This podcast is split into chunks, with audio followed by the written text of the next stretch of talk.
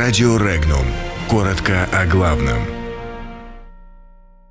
Косово и Украина провоцируют Россию. Киев у берегов Крыма. В Косово задержан российский сотрудник ООН. Украина хочет изменить статус Керченского пролива. Япония планирует купить у США более 100 самолетов F-35.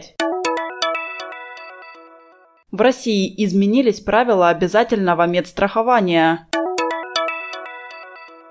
Рослесхоз выгоняет жителей Нанайского села. Посольство России в Сербии потребовало освободить задержанного в Косово российского сотрудника миссии ООН Российское посольство решительно осудило вторжение косовских силовиков в сербонаселенные районы севера Косово и Метохии и требует привлечения к ответственности всех виновных в этом вопиющем инциденте.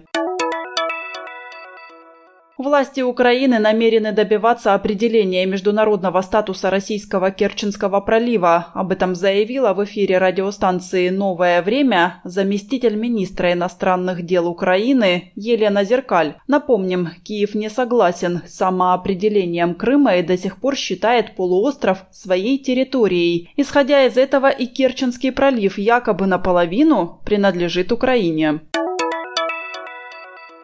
Япония подтвердила намерение закупить у Соединенных Штатов 105 истребителей пятого поколения F-35, заявил американский президент в Токио по итогам встречи с японским премьер-министром Синзо Абе. По словам Дональда Трампа, после сделки Япония будет располагать крупнейшим воздушным флотом из истребителей этой модели среди всех американских союзников.